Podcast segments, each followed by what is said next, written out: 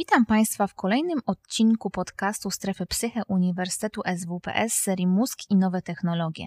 Dzisiejszy temat podcastu to neuroinformatyka i interfejsy mózg-komputer.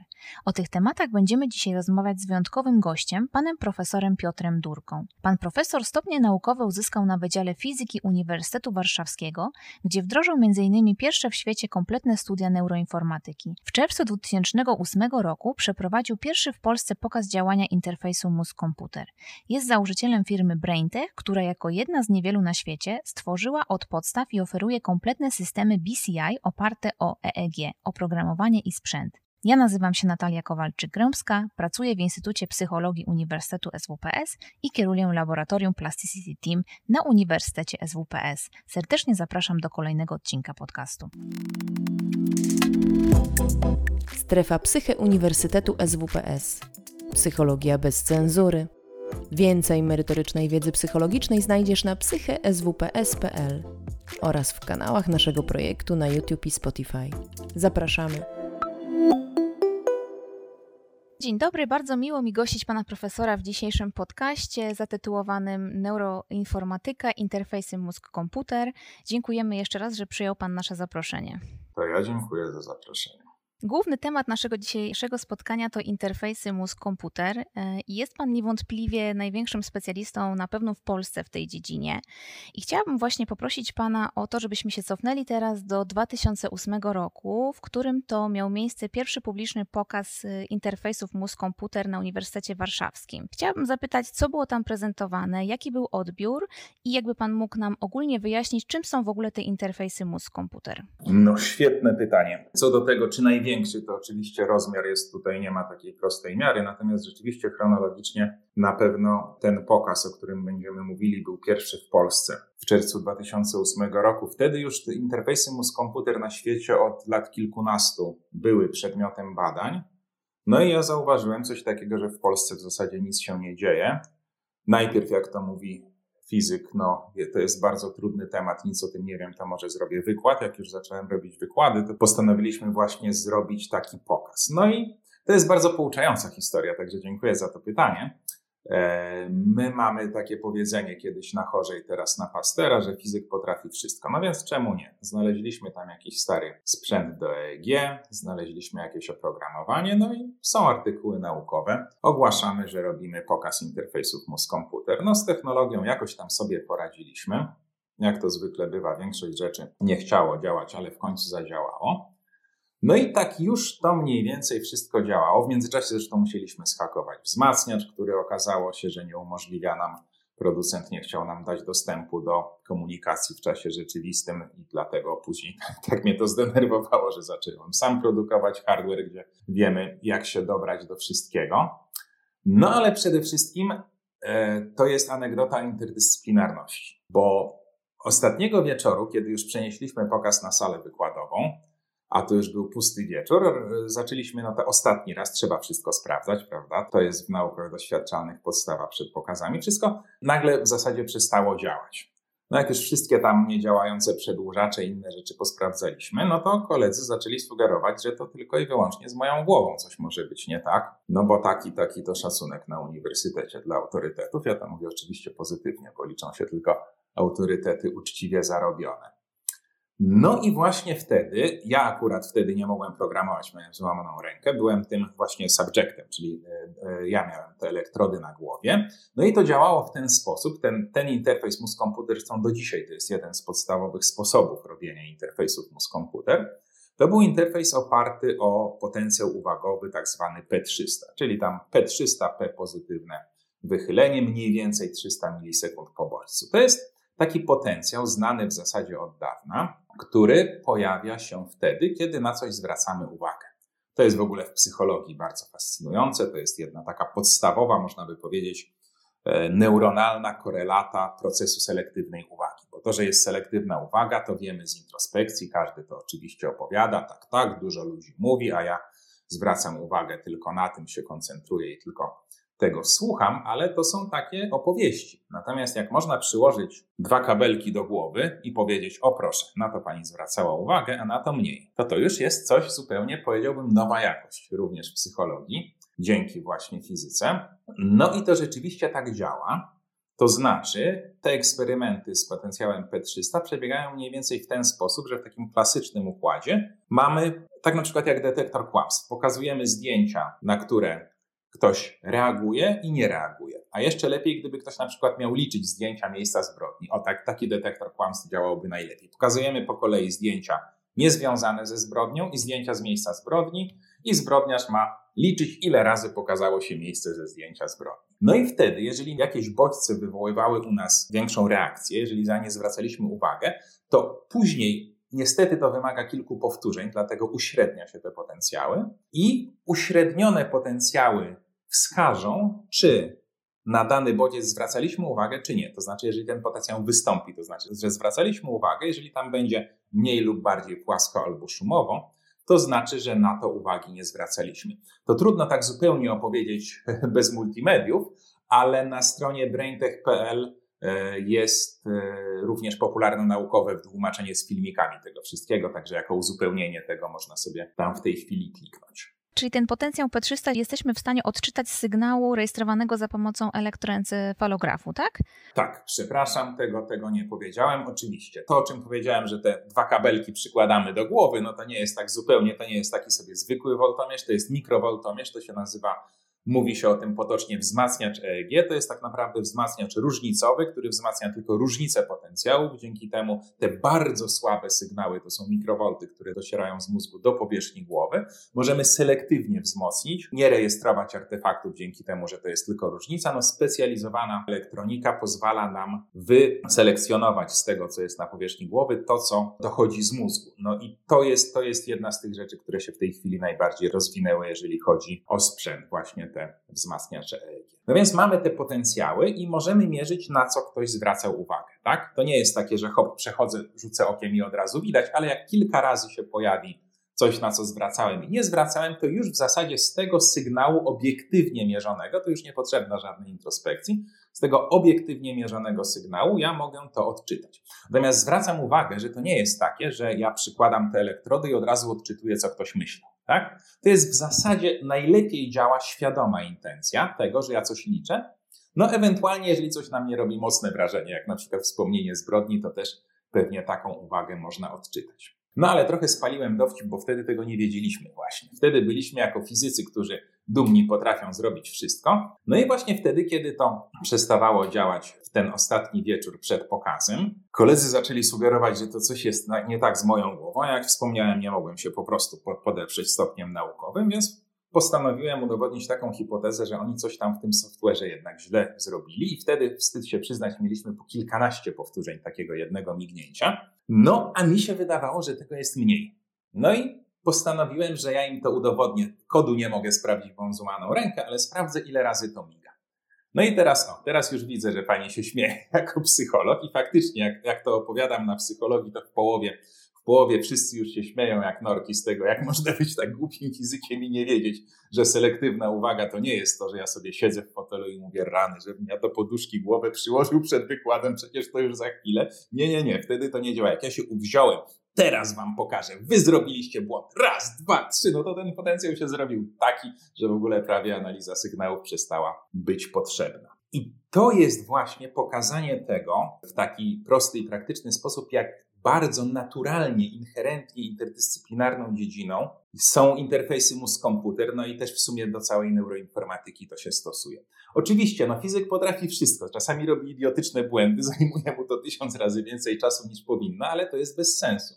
W tej chwili wiemy, już w tej chwili w zespole mamy psychologów, neurologów, informatyków, bo też systemy czasu prawie rzeczywistego są bardzo specyficzne lekarzy oraz w zależności od konkretnych zastosowań. Ja w tej chwili już w ogóle nie wypowiadam się na temat psychologicznych aspektów. Ja nie planuję samych eksperymentów, bo to potrafią psychologowie i tutaj naszą no jakby konkretną działkę i miejsce fizyków dzięki tej interdyscyplinarności, dzięki tym właśnie doświadczeniom The Hard Way poznaliśmy.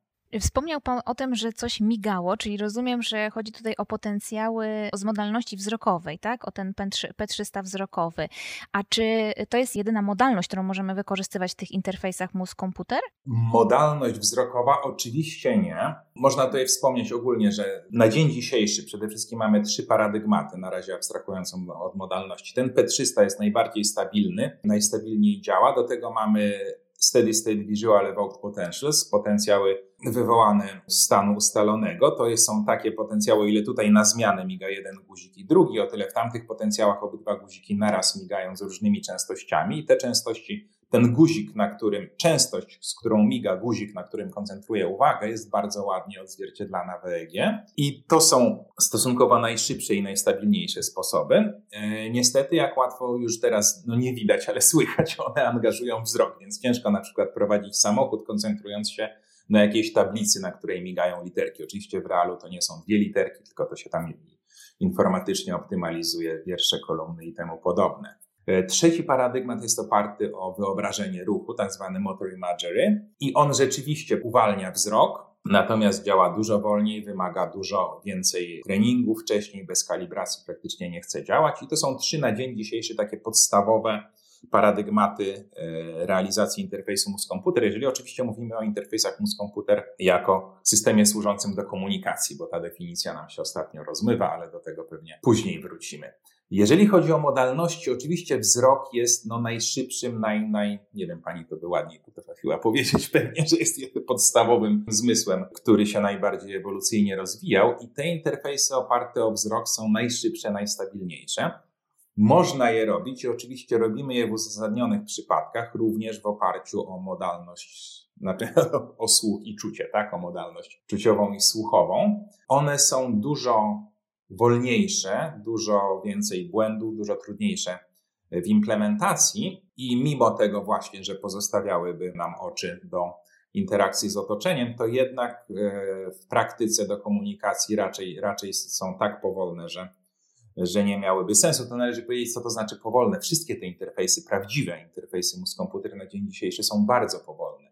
Szczyt takiego mocno zmotywowanego doktoranta, który siedzi przed taką migającą tablicą, no to jest kilka, kilkanaście liter na minutę, to w ogóle już rekord świata w zasadzie tam. No. Oczywiście tam w peak performance przez chwilę, ale jest to męczące, trzeba się strasznie skupiać, czasami po długim treningu, w warunkach laboratoryjnych i tak dalej. Także te kilka liter na minutę to jest w realu, to jest, należy powiedzieć, że bardzo szybko. No i teraz, jeżeli ja w tym kontekście mówię, że w innych modalnościach te interfejsy są wolniejsze, no to należy się raczej spodziewać jednego bitu na minutę niż jednej litery na minutę, niemalże.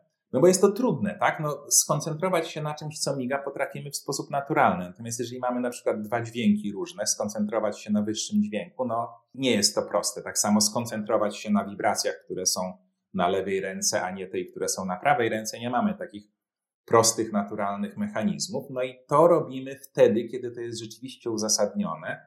W szczególności na przykład tego typu interfejsy implementowaliśmy nie do komunikacji, tylko w celach badawczo-diagnostycznych w klinice Budzik, tam gdzie mamy do czynienia z pacjentami, z którymi nie ma komunikacji, no bo na, na dzień dzisiejszy ta zabawa w interfejsy mózg-komputer jest trochę taka no, przedszkolna, tak? Rozmawiamy, dobra, teraz umawiamy się, że nie rozmawiamy i rozmawiamy prosto z mózgu.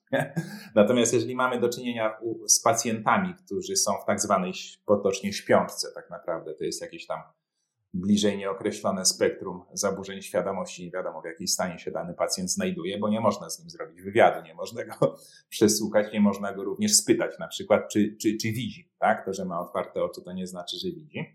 No więc wtedy, żeby nie powiedzieć na przykład, o, pacjent nie reaguje na bodźce wzrokowe, to znaczy, że mózg nie funkcjonuje. No to trzeba jeszcze spróbować, e, czy reaguje na bodźce y, słuchowe i czuciowe na przykład.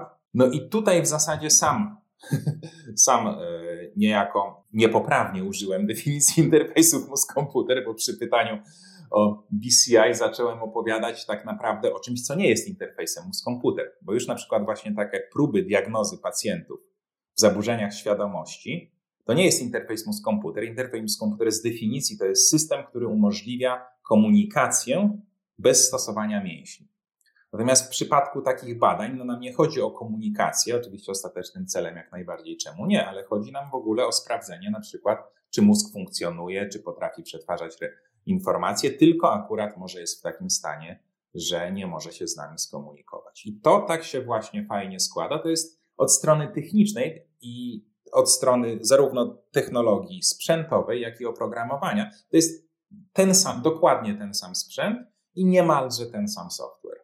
To chciałabym właśnie na chwilkę zatrzymać się przy tej technologii sprzętowej, bo do tej pory mówiliśmy o sygnale, który rejestrujemy za pomocą elektroencefalografu, a czy inne techniki e, do badania aktywności mózgu też są wykorzystywane w tych interfejsach mózg-komputer? Mam na myśli tu na przykład e, funkcjonalny rezonans magnetyczny albo inne techniki, magnetoencefalografia, ale może skupmy się teraz na tym funkcjonalnym rezonansie magnetycznym. Czy mógłby Pan coś więcej na ten temat powiedzieć? Wszystkie te techniki są bardzo fajne, z tym, że ja bym to raczej nazwał takim proof of concept naukowym. Jeżeli, chodzi, jeżeli przyjmiemy interfejs mózg-komputer jako narzędzie do komunikacji, to te wszystkie pozostałe techniki, czyli w szczególności funkcjonalny rezonans magnetyczny i spektroskopia bliskiej podczerwieni, no, magnetoencefalograf bym zostawił, bo to jest praktycznie to samo co EEG, za chwilę do tego wrócimy. Te techniki oczywiście były, by, było wykazywane, że można na nich budować interfejsy mózg-komputer. W szczególności jedne z pierwszych, pierwsze chyba artykuły Owena o pierwszym e, porozumieniu z pacjentem w stanie kompletnego zamknięcia były właśnie oparte na funkcjonalnym rezonansie magnetycznym. No, w fMRI dużo rzeczy jest łatwiej, bo tam możemy bardzo stabilnie, dokładnie odróżnić, które są w danym momencie przestrzenne obszary aktywne. Więc tam komunikacja polegała na tym, że jeżeli nic cię nie boli, to wyobraź sobie, że chodzisz po domu, a jeżeli coś cię boli, to wyobraź sobie, że grasz w tenisa, czy tam coś w tym stylu. No i to było, to było wiadomo generalnie, że są zwykle różne przestrzennie obszary w to angażowane i w ten sposób można było no, taką sobie zero-jedynkowe odpowiedzi do komunikacji uzyskiwać. Natomiast w praktyce te techniki, po pierwsze, one są najczęściej oparte właśnie na mierze przepływu utlenowanej hemoglobiny, czyli to jest odpowiedź hemodynamiczna, to jest odpowiedź, która jest pośrednio związana z myślą. Tak? To, jest, to jest, jeżeli w danym obszarze mózgu neurony bardzo intensywnie pracują, to po jakimś czasie, rzędu kilku sekund, za, za, robią się głodne i jest do centralnego układu wysyłany informacja, proszę więcej metabolitów. I to dopiero my zauważamy. Więc po pierwsze są te sekundy opóźnienia. Y, właśnie chciałam powiedzieć o tym opóźnieniu, że tutaj y, wydaje się, że, to, że ta technika pierwsza, o której wspomnieliśmy, no ona ma znacznie lepszą tą rozdzielczość czasową, tak? Więc jeżeli my mówimy tutaj o skupianiu uwagi, tak, no to tutaj te sekundy, te milisekundy są y, kluczowe. Znaczy działać to by działało, tylko po prostu no, wolniej, tak? Jeżeli po każdej decyzji musimy czekać, no ta odpowiedź hemodynamiczna, ona zresztą mierzona kryterium tutaj jest właśnie encefalografia, to jest elektrofizjologia, kryterium kiedy się coś zaczyna dziać, to możemy widzieć właśnie e, na przykład w potencjałach, a dopiero później widać to zwiększanie się napływu utlenowanej hemoglobiny, więc takie interfejsy byłyby wolniejsze. No, te, te, tej krytyki już nie można na przykład zastosować do mm, magnetoencefalografu, bo tam mierzymy praktycznie to samo, co w encefalografii, tylko jeszcze w dodatku nie trzeba elektrod przyklejać, no ale za to jest taki drobiazg, czyli kilka milionów euro e, kosztujący sprzęt, no i do tego magnesy nadprzewodzące, tyle prądu, co mała wioska mniej więcej bierze. Sam pokój, w którym to musi stać, waży kilka ton, więc e, ekranowanie także nie bardzo da się to nosić na głowie, no i takie różne drobiazgi. Tak? Także poza tym magnetoencefalografia jako taka no w pewnym sensie bardzo bliska encefalografii technika merytorycznie, technicznie jest w grupie tych pozostałych metod, które są nieporównywalnie droższe od encefalografii i dużo mniej wygodne w stosowaniu w warunkach normalnych. Tak? Tam te rzeczy są drogie i wymagają warunków laboratoryjnych. No a tutaj częściowo właśnie, no, przy encefalografii, poza tym tamto to jest specyficzny sprzęt, tak? Jądrowy rezonans magnetyczny, żeby to fajnie funkcjonalny wychodziło, to tych ładnych parę Tesli, musi być więcej niż w szpitalu, to jest bardzo drogie. MEGI, magnetoencefalograf w ogóle bardzo droga i rzadka rzecz, do dzisiaj chyba w Polsce takiego urządzenia nie mamy. My to badaliśmy we współpracy z Niemcami. Natomiast EEG, jeżeli chodzi o sprzęt, nie oprogramowanie, to jest dokładnie, przepraszam, interfejs mózg-komputer oparty o EEG, to jest dokładnie to samo EEG, na które 20 lat temu mogliśmy pójść do lekarza i on mówił zamknąć oczy, otworzyć oczy, oddychać głęboko i coś tam notował na papierku. Technicznie to jest idealnie to samo. Sprzęt też się tak bardzo nie zmienił. Przeszliśmy rzeczywiście no, z rejestracji papierowych na rejestracje cyfrowe, tak jak ja w którejś pracy złośliwie twierdziłem, że 70 lat postępu w encefalografii przeszło od tego, że kiedyś encefalografiści oglądali EEG na papierze, a teraz oglądają je na ekranie komputera, bo tak rzeczywiście kliniczne EEG do dzisiaj w zasadzie jest oceniane. No my oczywiście pracujemy nad tym, żeby to zmienić. No i to, co wniosło tutaj cały ten hype, cały ten, ta moda na interfejsy mózg-komputer, to, co mi się najbardziej w tym wszystkim podoba, to jest właśnie renesans encefalografii. Pojawiły się nowe, jeszcze lepsze, jeszcze tańsze sprzęty. W tej chwili naprawdę światowej klasy encefalograf to jest wydatek rzędu od 1000 euro. Możemy o tym mówić i to już jest coś, co jest rzeczywiście, to nie jest jakaś tam zabawka e, typu emotive, czy coś, co sobie tam na interfejs mózg-komputer kupiony na Allegro za 100 dolarów, tak, który tak naprawdę mierzy aktywność mięśniową i, i, rzeczywiście można nim sterować, ale to nie ma nic wspólnego z mózgiem. To są najwyższej klasy sprzęty, już takie wielokanałowe, kilka tysięcy euro, włącznie z oprogramowaniem. No i to też jakby daje nam szansę na zupełnie inną skalę takich badań. W przypadku nauk biomedycznych e, jednym z największych problemów w ogóle w jakiejkolwiek naukach nawet medycznych, jest zmienność międzyosobnicza. To, co, to, co udowodnimy na 10 osobnikach, na 20 innych pacjentach wyjdzie w drugą stronę, bo każdy człowiek jest bardzo inny. A w przypadku mózgu to już jest w ogóle tragedia. Każdy mózg, nawet mózg tego samego osobnika z rana jest inny niż wieczorem, nie mówiąc już, e, po, e, co się dzieje po, z upływem lat.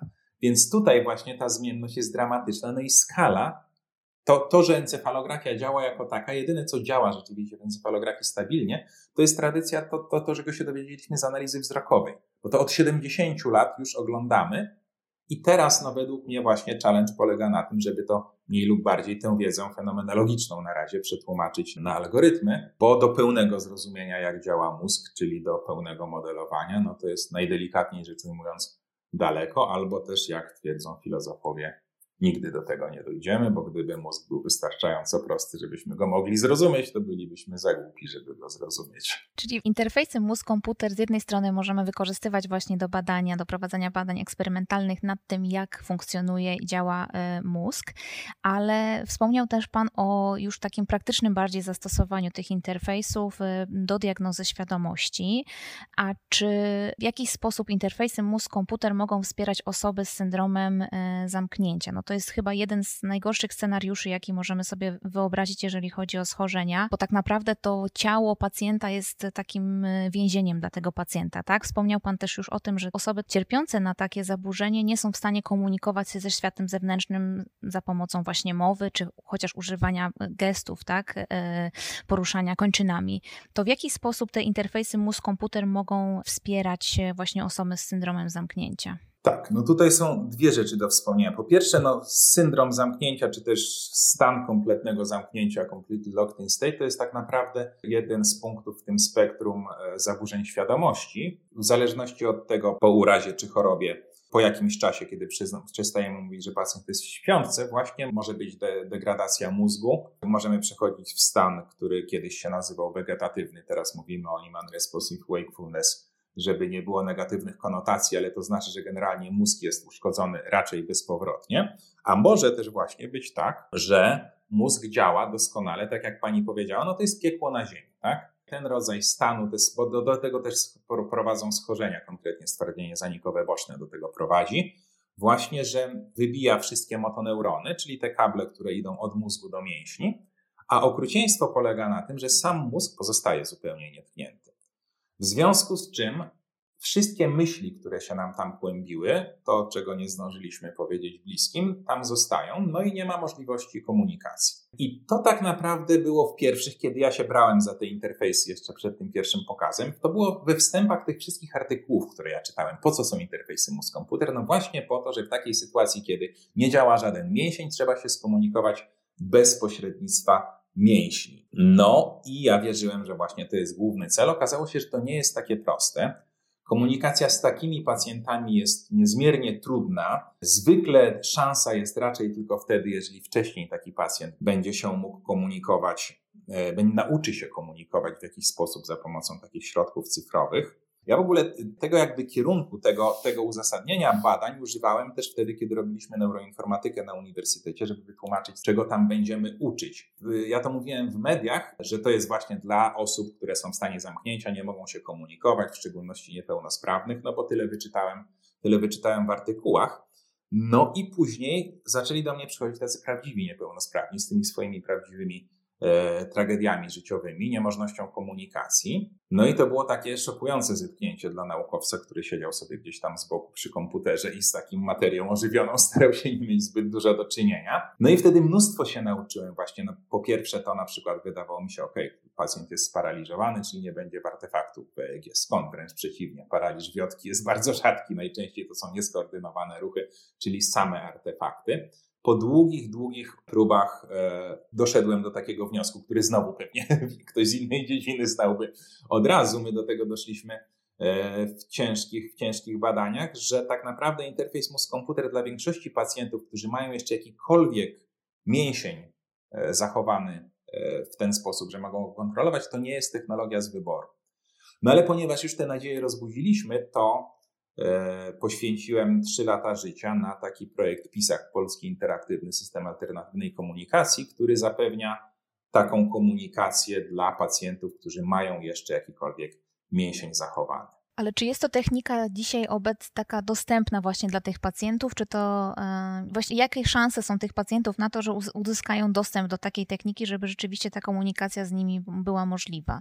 Czy jest to dzisiaj jeszcze takie bardziej science fiction, czy już, e, już taka dostępna rzeczywistość dla tych pacjentów? E, pani, teoretycznie to jest możliwe. Ja się tutaj przedstawiałem jako oryginalnie właśnie taki naukowiec, który siedzi w kąciku przy komputerze i powoli czuję, że chętnie bym wrócił do tego kącika chętnie, bo ilość tych problemów problemów w realnym świecie, które no nie mają rozwiązania w czasie wielomianowym i znacznie przekraczają taki simplistic mind prostego fizyka.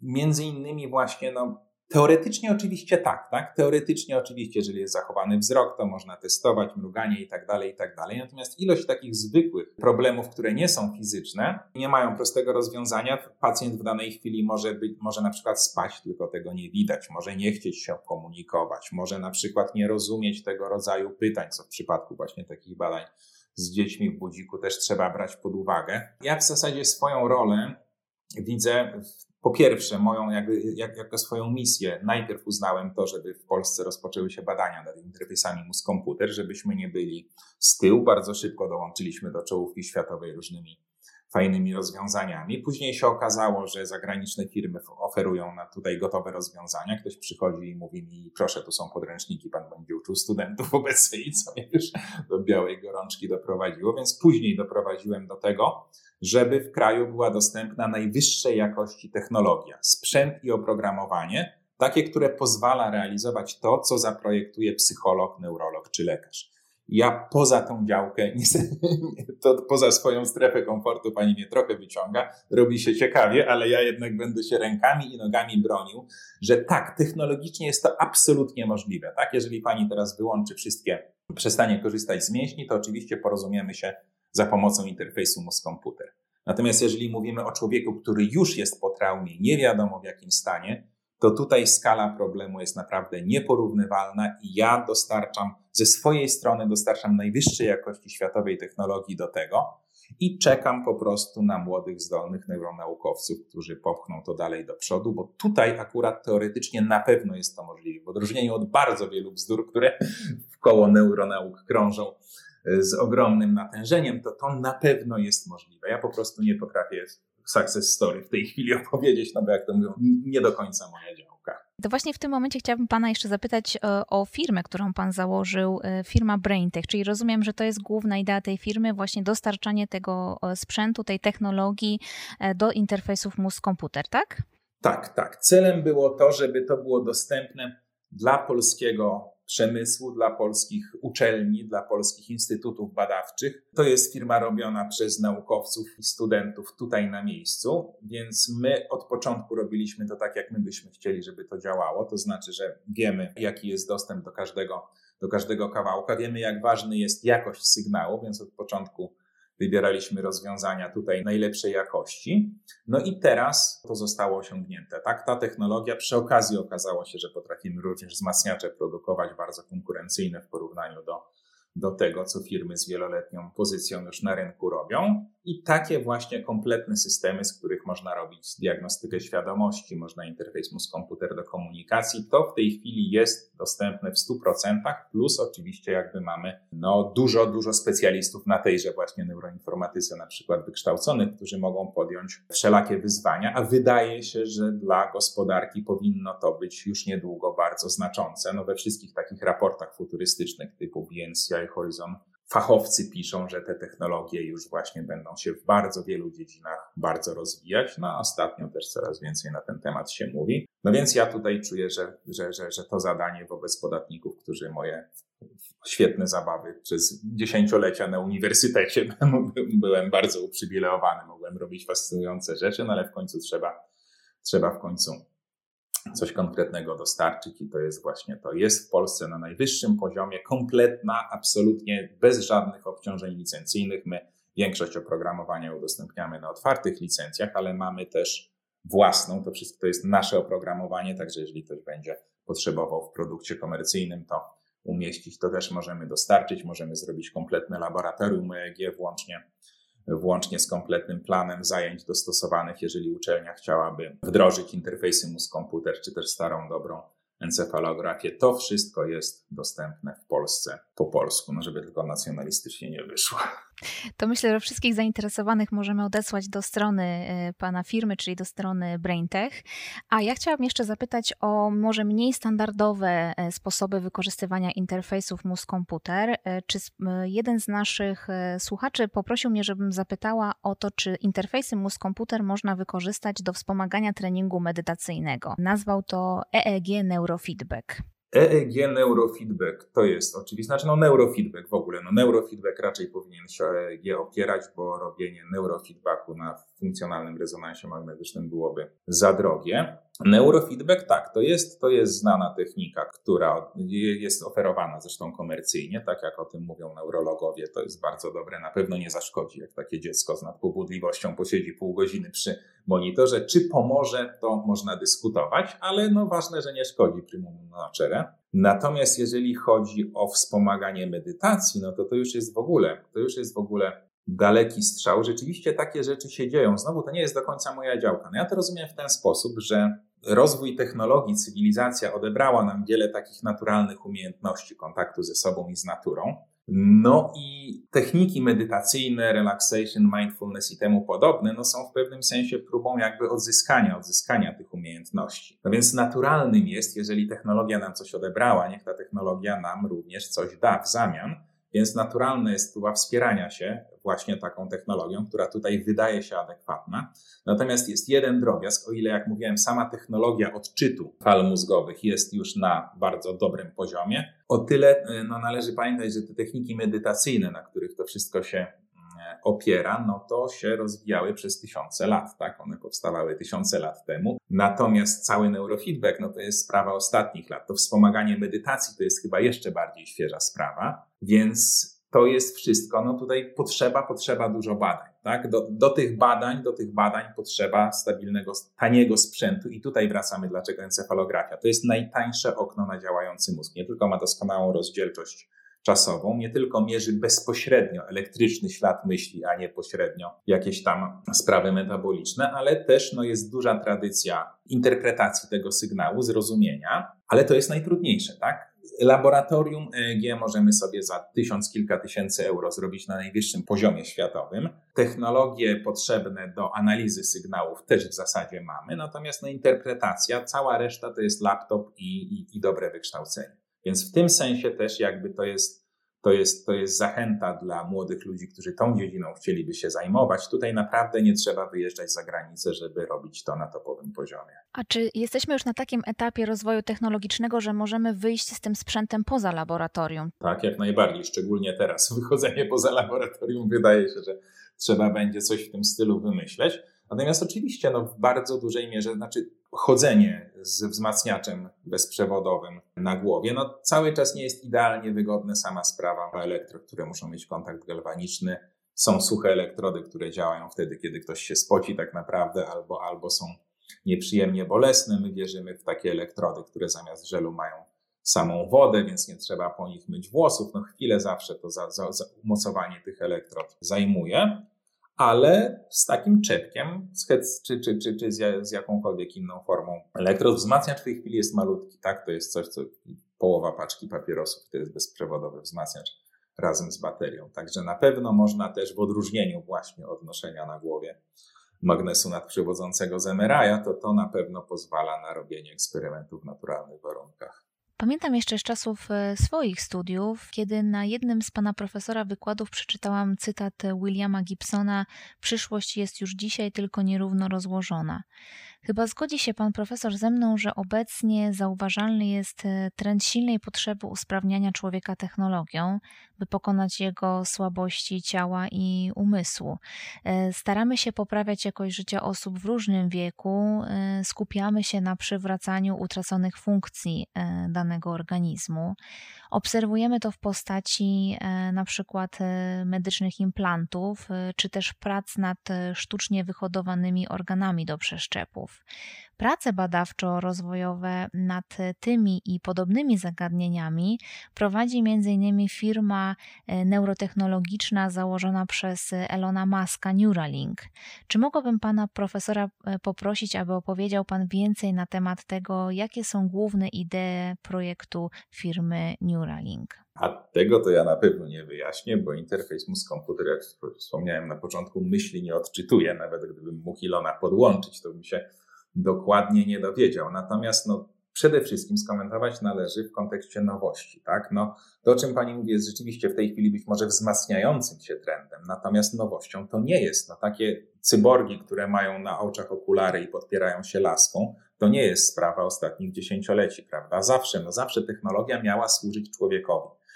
Neuroinformatyka interfejsy mózg-komputer są jakby ostatecznym celem, bo to, czy technologia służy człowiekowi, pod koniec dnia oceniane jest przez tego człowieka, czyli mózg ocenia, czy to jest dobre, więc my chcemy bezpośrednio, bezpośrednio do tego mózgu się podłączyć, pomijając skróty. No i teraz, to co rzeczywiście, ja mogę, nie, mogę mówić o tym, co rzeczywiście robi Neuralink. Przede wszystkim robi bardzo dużo szumu medialnego i super. Dzięki temu rośnie popularność interfejsów mózg-komputer i wzmacnia się ten efekt renesansu encefalografii, który jest zdecydowanie najlepszym parametrem do wszelakich badań neuronaukowych, nie tylko ze względu na to, że jest tania. Druga rzecz to rzeczywiście Neuralink e, rozwinął technologię elektrod śródczaszkowych.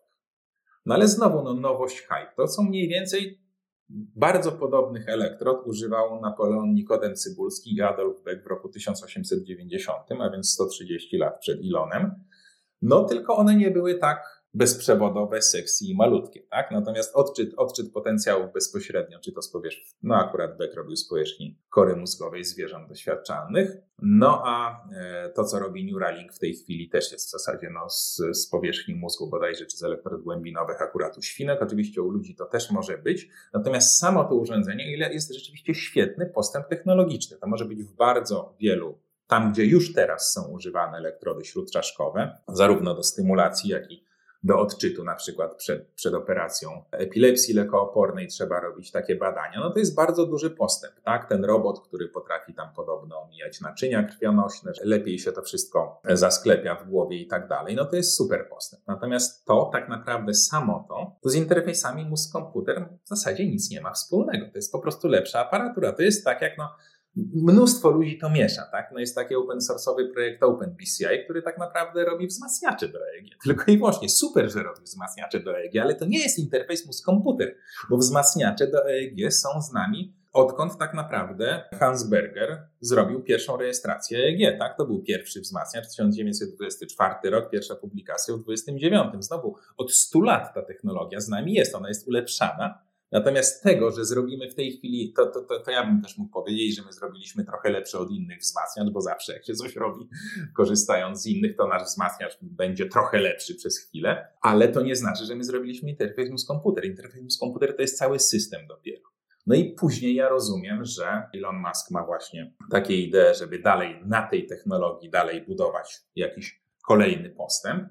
No ale tego na razie konkretnie nie widać, tak? To, co jest mówione, to jest w tak dramatycznym rozdźwięku z, z tak zwaną rzeczywistością, że no chyba, że pani coś konkretnego zacytuje, a ja nawet staram się zapominać. Właśnie tak drążę ten temat, bo zastanawiam się, co jest główną innowacją tego projektu Maska, bo z tego, co pan mówi, to już y, to, na czym oni bazują, z czego korzystają, to już od wielu, wielu lat jest, jest znane, tak? Więc na czym ta główna innowacja polega tego projektu? Projekt to jest firma komercyjna. Projekt nie jest, to nie jest tak, jak dostajemy grant i musimy napisać, co będziemy robić. On to robi z funduszy inaczej zbieranych, więc tak naprawdę nie wiemy, jaki jest projekt. Tak? Może to jest doktor No, który chce naszą, nami, nami zawładnąć tutaj potajemnie, nie wiadomo, co mu się tam w głowie przewraca. Natomiast to, co zostało opublikowane w tej chwili, pierwsze, jedyny konkret, to jest właśnie to urządzenie, które wszczepia takie wzmacniacze, to jest elektrokortykografia, to się nazywa to wszczepia zestaw elektrod, które z, i bezprzewodowo te sygnały potrafi przesłać do jakiegoś innego urządzenia.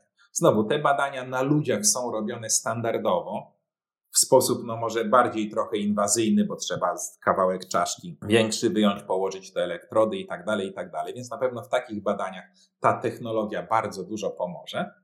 No ale mówienie, że dzięki temu będziemy leczyć wszystkie choroby i nie wiadomo co jeszcze, no to tak, tak jak ja bym, nie wiem, no nowy wzór fartucha dla lekarzy zaproponował, tak, który ma wygodniejszą kieszonkę na długopisy i powiedział, że to rozwiąże wszystkie problemy, na przykład, albo nowy młotek dla psychiatry do pukania w kolano, tak, i że to, i że to wyleczy wszystkie choroby psychiatryczne. Oczywiście to są, to, no, ja, ja, też, ja się z tego obśmiewam. To jeszcze raz, ja bardzo szanuję to. Każdy postęp w tej dziedzinie jest naprawdę bardzo potrzebny. I być może niestety tak jest, być może, być może w przypadku takich prywatnych funduszy jest jeszcze gorzej niż w przypadku funduszy publicznych. Ja też muszę tłumaczyć podatnikom, dlaczego moja praca jest potrzebna i co z tej niej wyniknie.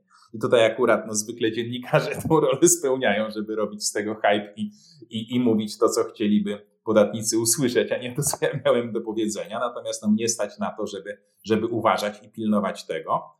Natomiast również wśród naukowców, na przykład taki Henry Markram, który twierdził, że właśnie cały mózg zamodeluje za 10 lat, jak dostanie parę miliardów, też są ludzie, którzy no troszeczkę przesadzają w tą stronę, że tak powiem, opowiadania o tym i w pewnym momencie tracą no, tę kontrolę nad tym, co jest science, a co jest fiction. Co podejrzewam, że w przypadku, no z całym szacunkiem też, no nie mamy już do czynienia z odrodzeniem. Leonardo da Vinci może by jeszcze wszystko ogarniał. Elon Musk miał genialne pomysły, jeżeli chodzi o kilka dziedzin czysto technologicznych, więc nie należy oczekiwać, że będzie również genialnym neuronaukowcem. Wydaje się, że tu raczej opiera się na tak zwanej wiedzy nabytej e, za pieniądze. No i musi, musi robić szum, żeby, żeby bo, bo, bo takie są prawa rynku. Sterowanie komputerem lub innymi urządzeniami, umożliwiając komunikację bez użycia mięśni, nie należy już tylko do świata science fiction, ale staje się rzeczywistością. Pojawiają się także głosy, na dzień dzisiejszy wydają się one jeszcze być bardzo odważne, mówiące, że w przyszłości będziemy mogli przenieść świadomość do cyberprzestrzeni. Chyba nawet Elon Musk użył właśnie takiego określenia. Czy mógłbym poprosić pana profesora o komentarz w tej kwestii? Wow, no tak, to nie tylko Elon, tutaj, tutaj, znaczy, może na jego usprawiedliwienie można powiedzieć, że tego typu teksty już wcześniej padały i też ludzie bardzo duże fundusze na to dostawali, czasami nawet od prywatnych inwestorów. No, no dla mnie to jest po prostu śmieszne, to wymaga, to wymaga, nie wiem, zrozumienia skali problemu. E, zaczęliśmy mówić o tym, że każdy mózg jest inny, tak? Mózg człowieka składa się mniej więcej tam z 10 do 11 komórek nerwowych, to jest jedynka i 11 zerza. Tak? Każdy mózg jest totalnie inny, są inne połączenia, każda z tych komórek może mieć do 10 tysięcy połączeń z innymi. I nawet jeżeli by przyjąć taki dramatycznie uproszczony, brutalny schemat, że właśnie te połączenia, które są różne w każdym mózgu, a mózgi są różne nawet makroskopowo, to jak one się, jak się u nich te fałdy y, w okresie rozwoju kształtują, to też jest różne u różnych osobników. I nawet zakładają w dramatycznym przybliżeniu, że właśnie te połączenia determinują naszą świadomość, to liczba, te połączenia znikają i również, jak się niedawno okazało, powstają nowe. One są różnego rodzaju, o różnej sile.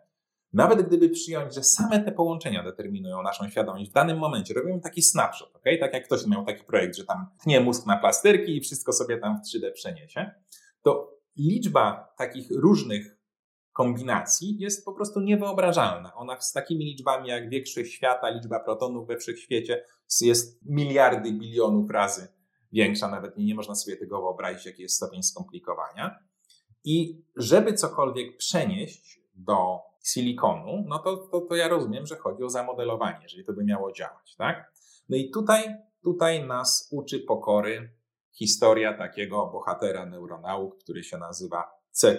Elegans, ma łacińskie nazwisko, nikt go nie jest w stanie po, powtórzyć. To jest taki mały robaczek, którego genialność polega na tym, że przede wszystkim każdy, każdy osobnik jest dokładnie taki sam. No a po drugie, komisja bioetyczna nie, nie, robi specjalnych kłopotów przy badaniach tego typu. No i teraz, ponieważ każdy z tych robaczków jest dokładnie taki sam, to mamy już od ćwierćwiecza mniej więcej policzone dokładnie, on ma tam 900 ileś komórek, z czego 300 ileś, 302 chyba to są neurony, które tworzą jakiś tam prosty układ nerwowy. I ten konektom tak zwany, czyli właśnie to, do czego w przypadku człowieka, no, trudno sobie w ogóle wyobrazić znalezienie takiego konektomu, a przypominam, że nawet ten konektom to jeszcze by wszystkiego nie załatwiał. Bo liczą się, nie wiem, liczą się jeszcze stężenia neuroprzekaźników, wszystkie jakieś tam no, no nieprawdopodobnie skomplikowane procesy, które tam zachodzą. No i konektom tego robaczka, tych 300 neuronów jest znany od ćwierć wieku. No i teraz wydaje się, no wiadomo dokładnie, który neuron, którą synapsą do którego neuron do, dotyka, no to 300 sztuk, co to jest w dzisiejszych czasach? Powinniśmy to móc spokojnie i właśnie istnieje, to się nazywa OpenWorm, openworm.org jest taka nawet też o tym strona, jest mnóstwo prac na tym, żeby właśnie przenieść do silikonu zachowanie tego robaczka. Czyli, na, czyli tak naprawdę zamodelować i odtworzyć in silico tak, żeby jakiś model komputerowy, a później oczywiście z, zrobić to w coś, co się rusza faktycznie, to już jest trywiał. No i pracujemy nad tym od ćwierć wieku. Postępy są ogromne. Jest mnóstwo książek, doktoratów na ten temat, ale nawet takiego prostego, wijącego się ruchu tego robaczka, który no musi być gdzieś generowany w tym układzie, który znamy absolutnie dokładnie. Każdy neuron, każdy mięsień jeszcze do końca nie udało się do silikonu przenieść.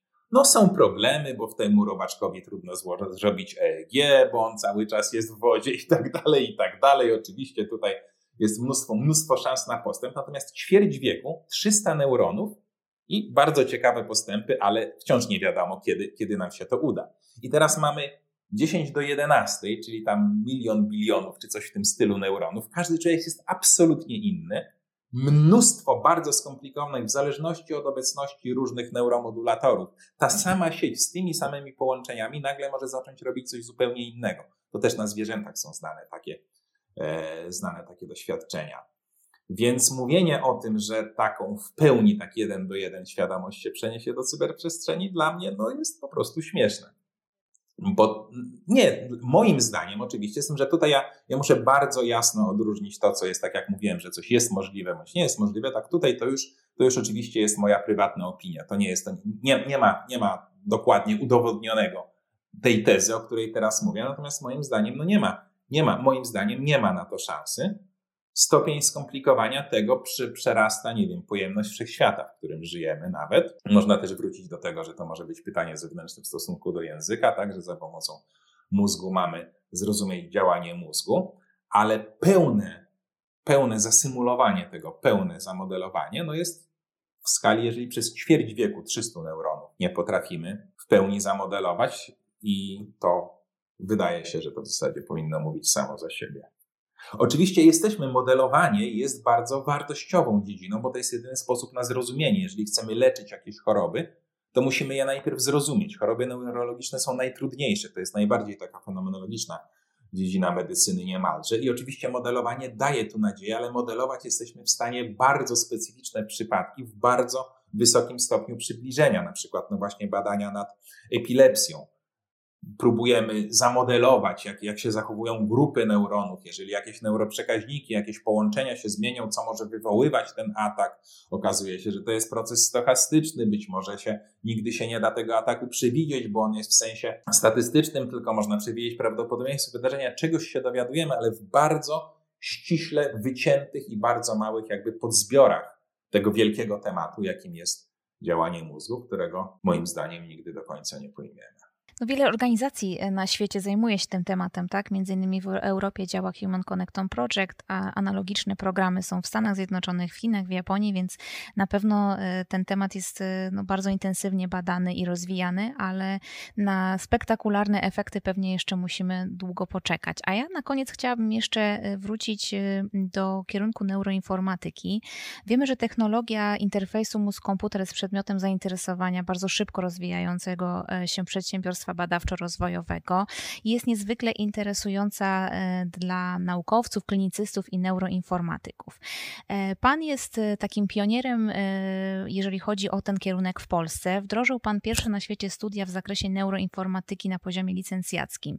I chciałabym zapytać, czego uczą się studenci na tym kierunku i w jakich sektorach absolwenci mają szansę na znalezienie pracy? Znaczy ja bym przede wszystkim, jeśli można, bym skorygował, że na spektakularne rezultaty w tych dziedzinach mamy czekać bardzo długo. Moim zdaniem spektakularne rezultaty widzimy bez przerwy. Jest mnóstwo fascynujących osiągnięć już teraz i Anteportas może pojutrze właśnie któryś z tych absolwentów tych kierunków, o których teraz mamy mówić, kolejne takie, bo to, to, to w tej chwili te badania się zrobiły dramatycznie prostsze. To można robić naprawdę niewielkimi nakładami, nie wymaga to jakichś tam miliardowych grantów i można wspaniałe, spektakularne wyniki. No moim zdaniem ten chociażby postęp właśnie psychologii, która może się opierać o korelaty neuronalne, to są, to są moim zdaniem absolutnie spektakularne osiągnięcia. No i dlatego też wierzymy, dzięki tym osiągnięciom, że ten kierunek jest ważny. To jest coś, co jest również w medycynie największym wyzwaniem choroby neurologiczne. Właśnie to, że nie potrafimy ich leczyć, dlatego, że nie rozumiemy. Tu nie chodzi o to właśnie, przy czym to jest, to jest definicja słowa zrozumieć, tak? Generalnie, no, może właśnie brakuje tego wykształcenia fizycznego. Fizyk wie, że generalnie, albo jeszcze lepiej, ludzie, którzy zajmują się modelowaniem czynności elektrycznej mózgu, mają takie podstawowe powiedzenie: All models are basically wrong, some of them are useful. Czyli wszystkie modele są błędne, bo zawsze zakładają jakieś dramatyczne przybliżenie. Jeżeli nie założyć dramatycznych przybliżeń, jeżeli nie pominąć zdecydowanej większości zjawisk, to nie da się nic w ogóle policzyć, bo gubimy się w różnorodności. Więc wszystkie modele są nieprawidłowe i złe, ale niektóre z nich są użyteczne. I fizyka jest właśnie sztuką wyboru tych modeli. I jeżeli mamy świadomość, że chcemy zamodelować czy zrozumieć mały fragment rzeczywistości, jeżeli dajemy odpowiedzi na dobrze postawione, konkretne pytania, to wtedy postęp może być spektakularny. Natomiast jeżeli chcemy pojechać po całości, mówiąc, a tutaj za, za, za 10 lat będzie moja świadomość z komputera z wami rozmawiać na tym na tym stage'u, no to to już jest inna bajka zupełnie. To może się troszkę wytłumaczę, bo to, co właśnie miałam na myśli, mówiąc spektakularne, to e, chodziło mi o konkretnie odniesienie do tego tematu świadomości. Gdyby nie, nie, nie, nie podważam absolutnie tych badań, jeżeli chodzi o takie... To nie jest polemika, ja wchodzę w taki tryb, żeby nie było nudno. Oczywiście to, co pani mówiła, jest słuszne. A wracając do neuroinformatyki, no my rzeczywiście mieliśmy dzięki temu, że ja brałem udział w pracach tej takiej, nie, do, do końca nie wiadomo, czemu służącej organizacji, ale bardzo szacownej i wartościowej, tej International Neuroinformatics Coordination Facility, no to ta organizacja w zasadzie powstała po to, żeby rządom zwrócić uwagę na to, jak ważne są neuronauki i to, że w tych neuronaukach, tak jak ja to rozumiem oczywiście, bo to każdy mówi, każdy powie co innego na ten temat, żeby zwrócić uwagę rządom, jak ważna w tych neuronaukach jest infrastruktura. Ja na przykład przez bardzo długi czas na uniwersytecie wiedziałem, że potrzeba narzędzi. Musiałem tworzyć oprogramowanie, sam je pisałem, pisali je doktoranci, to wszystko szlak trafił. Musiałem założyć firmę, żeby to oprogramowanie działało, bo na przykład nie można było w Polsce dostać grantu na stworzenie systemu oprogramowania. Niestety koledzy w Stanach dostawali takie granty i poszli dużo bardziej do przodu niż ja, który musiałem kombinować. No i w tych realiach, na przykład zanim właśnie INCF rządy przekonał, że inwestycje w takie jak na przykład ogromne bazy danych, dzięki których będzie można tworzyć ontologie łączące różne struktury na różnych poziomach u różnych organizmów, albo właśnie na przykład wielkie systemy do oprogramowania, które umożliwiają wielkoskalowe symulacje, łączenie różnych symulacji ze sobą. Czy też wreszcie trzecia nóżka właśnie tej e, neuroinformatyki, czyli e, tak naprawdę zbieranie danych elektrofizjologicznych. To są najbardziej bezpośrednie dane, zbieranie i analiza tych danych, no to właśnie w tych dziedzinach INCF chciał generować postęp. No i częścią z tych działań było zastanawianie się, dlaczego właśnie to jest tak, no jak mówiłem, fizyk rozumie, że model jest przybliżeniem, a wychodzi, wychodzi e, ktoś z innych nauk i, i mówi dziwne rzeczy. No więc okazało się, że właśnie jednym z problemów jest brak właściwego wykształcenia. Że jeżeli ktoś jest po fizyce, no to musi się douczyć psychologii, musi się douczyć neurologii, nie wiadomo czego jeszcze. Jak ktoś jest po biologii, to musi się douczyć statystyki i tak dalej. No i ten INCF robił letnie szkoły w zimę, zimowe spotkania w czasie lata, nie wiadomo co jeszcze, dokształty dla tych i dla tamtych. No ja się tak podpytywałem, no dobrze, dlaczego po prostu nie zrobić od początku porządnych studiów? No mówię, o, kolega młody, to nie takie proste i tak dalej. No dalej tego nie rozumiałem, ale później przyznałem im rację, rzeczywiście w trakcie naprawdę nie było to proste. No ale właśnie być może dzięki tej niewiedzy udało nam się stworzyć pierwsze w świecie, takie zresztą oparte w dużej mierze o te kryteria INCF-u, pierwsze w świecie studia e, pierwszego stopnia od podstaw, bo studia doktoranckie w tym zakresie bardzo szacowne już były, gdzieś tam próbowali robić w Berlinie już w owych czasach studia drugiego stopnia, na które później zresztą z radością naszych absolwentów z pierwszego zaciągali. Natomiast takich pełnych studiów od początku właśnie nikt nie był w stanie zrobić. No i to, to nam się udało oczywiście dzięki pracy zespołu, dzięki też funduszom europejskim w owych czasach w ogóle no, nowe tak zwane interdyscyplinarne kierunki. To był ten śmieszny moment, kiedy ten hype, że na interdyscyplinarność, tak jakbyśmy się cofnęli 300 lat wstecz, kiedy do okresu jedności nauk przyrodniczych, kiedy była filozofia przyrody, teraz wszyscy zaczęli odkrywać, że interdyscyplinarne kierunki są fajne, więc były na to również fundusze. No i my zdecydowaliśmy się właśnie z tych trzech nóżek, na których neuroinformatyka stoi, wybrać głównie tą elektrofizjologię, no bo też w tym byliśmy najlepsi, ale to też miało taki największy, ponieważ wyzwanie polegało na tym, że studia pierwszego stopnia mają też być w pewnym sensie zamkniętą edukacją i mają dawać jakiś zawód, mniej lub bardziej. Więc my byli, wybraliśmy, że ten zawód to jest właśnie analiza EEG. To jest w zasadzie studenci po pierwszym stopniu neuroinformatyki praktycznie mają umiejętności technika EEG, tylko oczywiście z bez porównania głębszym zrozumieniem. No a na tym wszystkim oczywiście jest zbudowana wiedza o działaniu mózgu, o analizie tych sygnałów, o robieniu interfejsów mózg-komputer i temu podobnych. I taką właśnie wiedzę dajemy na pierwszym stopniu studiów w Uniwersytecie Warszawskim. No i później ci absolwenci, no największą oczywiście, ilu, ilu absolwentów pracuje później w wyuczonej tak zwanej dziedzinie, a ilu idzie do tak zwanego przemysłu, to nie są dobre statystyki. Ja bym raczej pytał o tym, jak oni sobie radzą. Rzeczywiście jest coraz więcej firm, również w Polsce, które się zajmują data science i, i coraz więcej absolwentów, ja nie potrafię podać numerów, ale wiem, że coraz więcej absolwentów, z którymi się po latach spotykam, rzeczywiście pracuje w zawodzie i bardzo się cieszy z tego zawodu. Natomiast to, czego uczymy, to jest dość unikalną umiejętnością, jest przede wszystkim inherentna od początku praca w zespołach interdyscyplinarnych.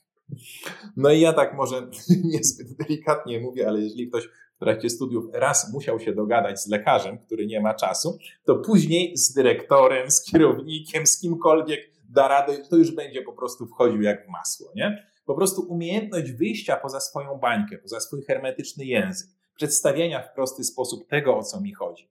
Bo rzeczywiście pracujemy z chemikami, z biologami, z neurologami, z psychologami, każdy z nich ma inny język wyuczony, i te języki właśnie przez ten krótki moment, kiedy zanikła jedność nauk przyrodniczych, zaczęły się robić trochę hermetyczne. To jest główna umiejętność, którą nasi studenci pozyskują.